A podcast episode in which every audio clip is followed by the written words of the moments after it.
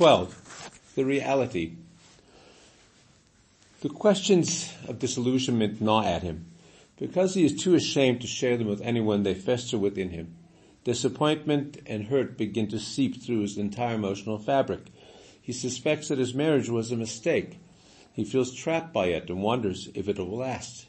He begins to feel resentment towards his wife for having concealed her true nature for him before they were married. The resentment breeds an anger which grows within him. One day he feels he can no longer tolerate her inability to make him happy and his disillusionment and bitterness triggered by some trivial matter pour out in a spasm of rage. The wife is shocked and grievously hurt. The man she loves and who she thought loved her has now turned on her with without good reason. Before long, her, her shock gives rise to bitterness and anger and she retaliates. A cycle of attack and counterattack is set into motion with its tragic potential. What is the reality?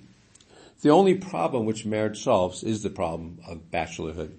Granted, this is not an unimportant problem because man is too lonely, too rootless, and too distracted to be able to address himself to the real challenges of life without marriage. But marriage itself provides no ultimate answers. It is simply the best framework for dealing with the problem of living. If life presents difficulties, this should not be surprising. Life is meant to be a series of challenges. There's no lasting bliss on this earth. What matters is that we meet these challenges properly, for then we will have accomplished our purpose in creation. As the sages tell us, Hayom lasotam umachar lekabel scharam. Today, this world is for work. Tomorrow, the world to come is for the bliss of reward. One has to operate with the natural, the natural state of existence called marriage to meet the challenges of life the reality of love. Rabbi Leib Chasman, a famous Balmusar and a mashgiach, a spiritual supervisor of the Hebron Yeshiva, once saw a student eating fish with great relish. Tell me, young man, he asked, do you love fish? The Bacher answered, with, answered in the affirmative.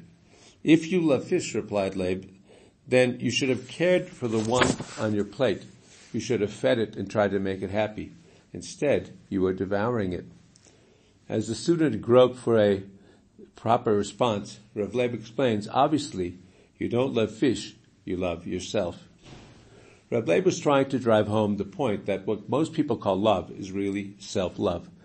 The love sold on the billboards and television screens of the world is merely the selfish love of pleasure fulfillment. The romance portrayed as, an ideal is so often just a glorification of some of man's baser instincts, a fantasy of physical and emotional gratification. Real love, in contrast, exists where one is willing to give up something dear to him for the benefit of another person. Developing a relationship of love is not an instant process.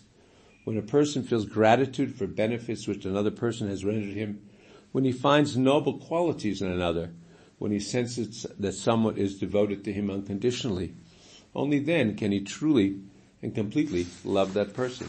Person. not surprisingly, this form of love does not come about during the early stages of marriage.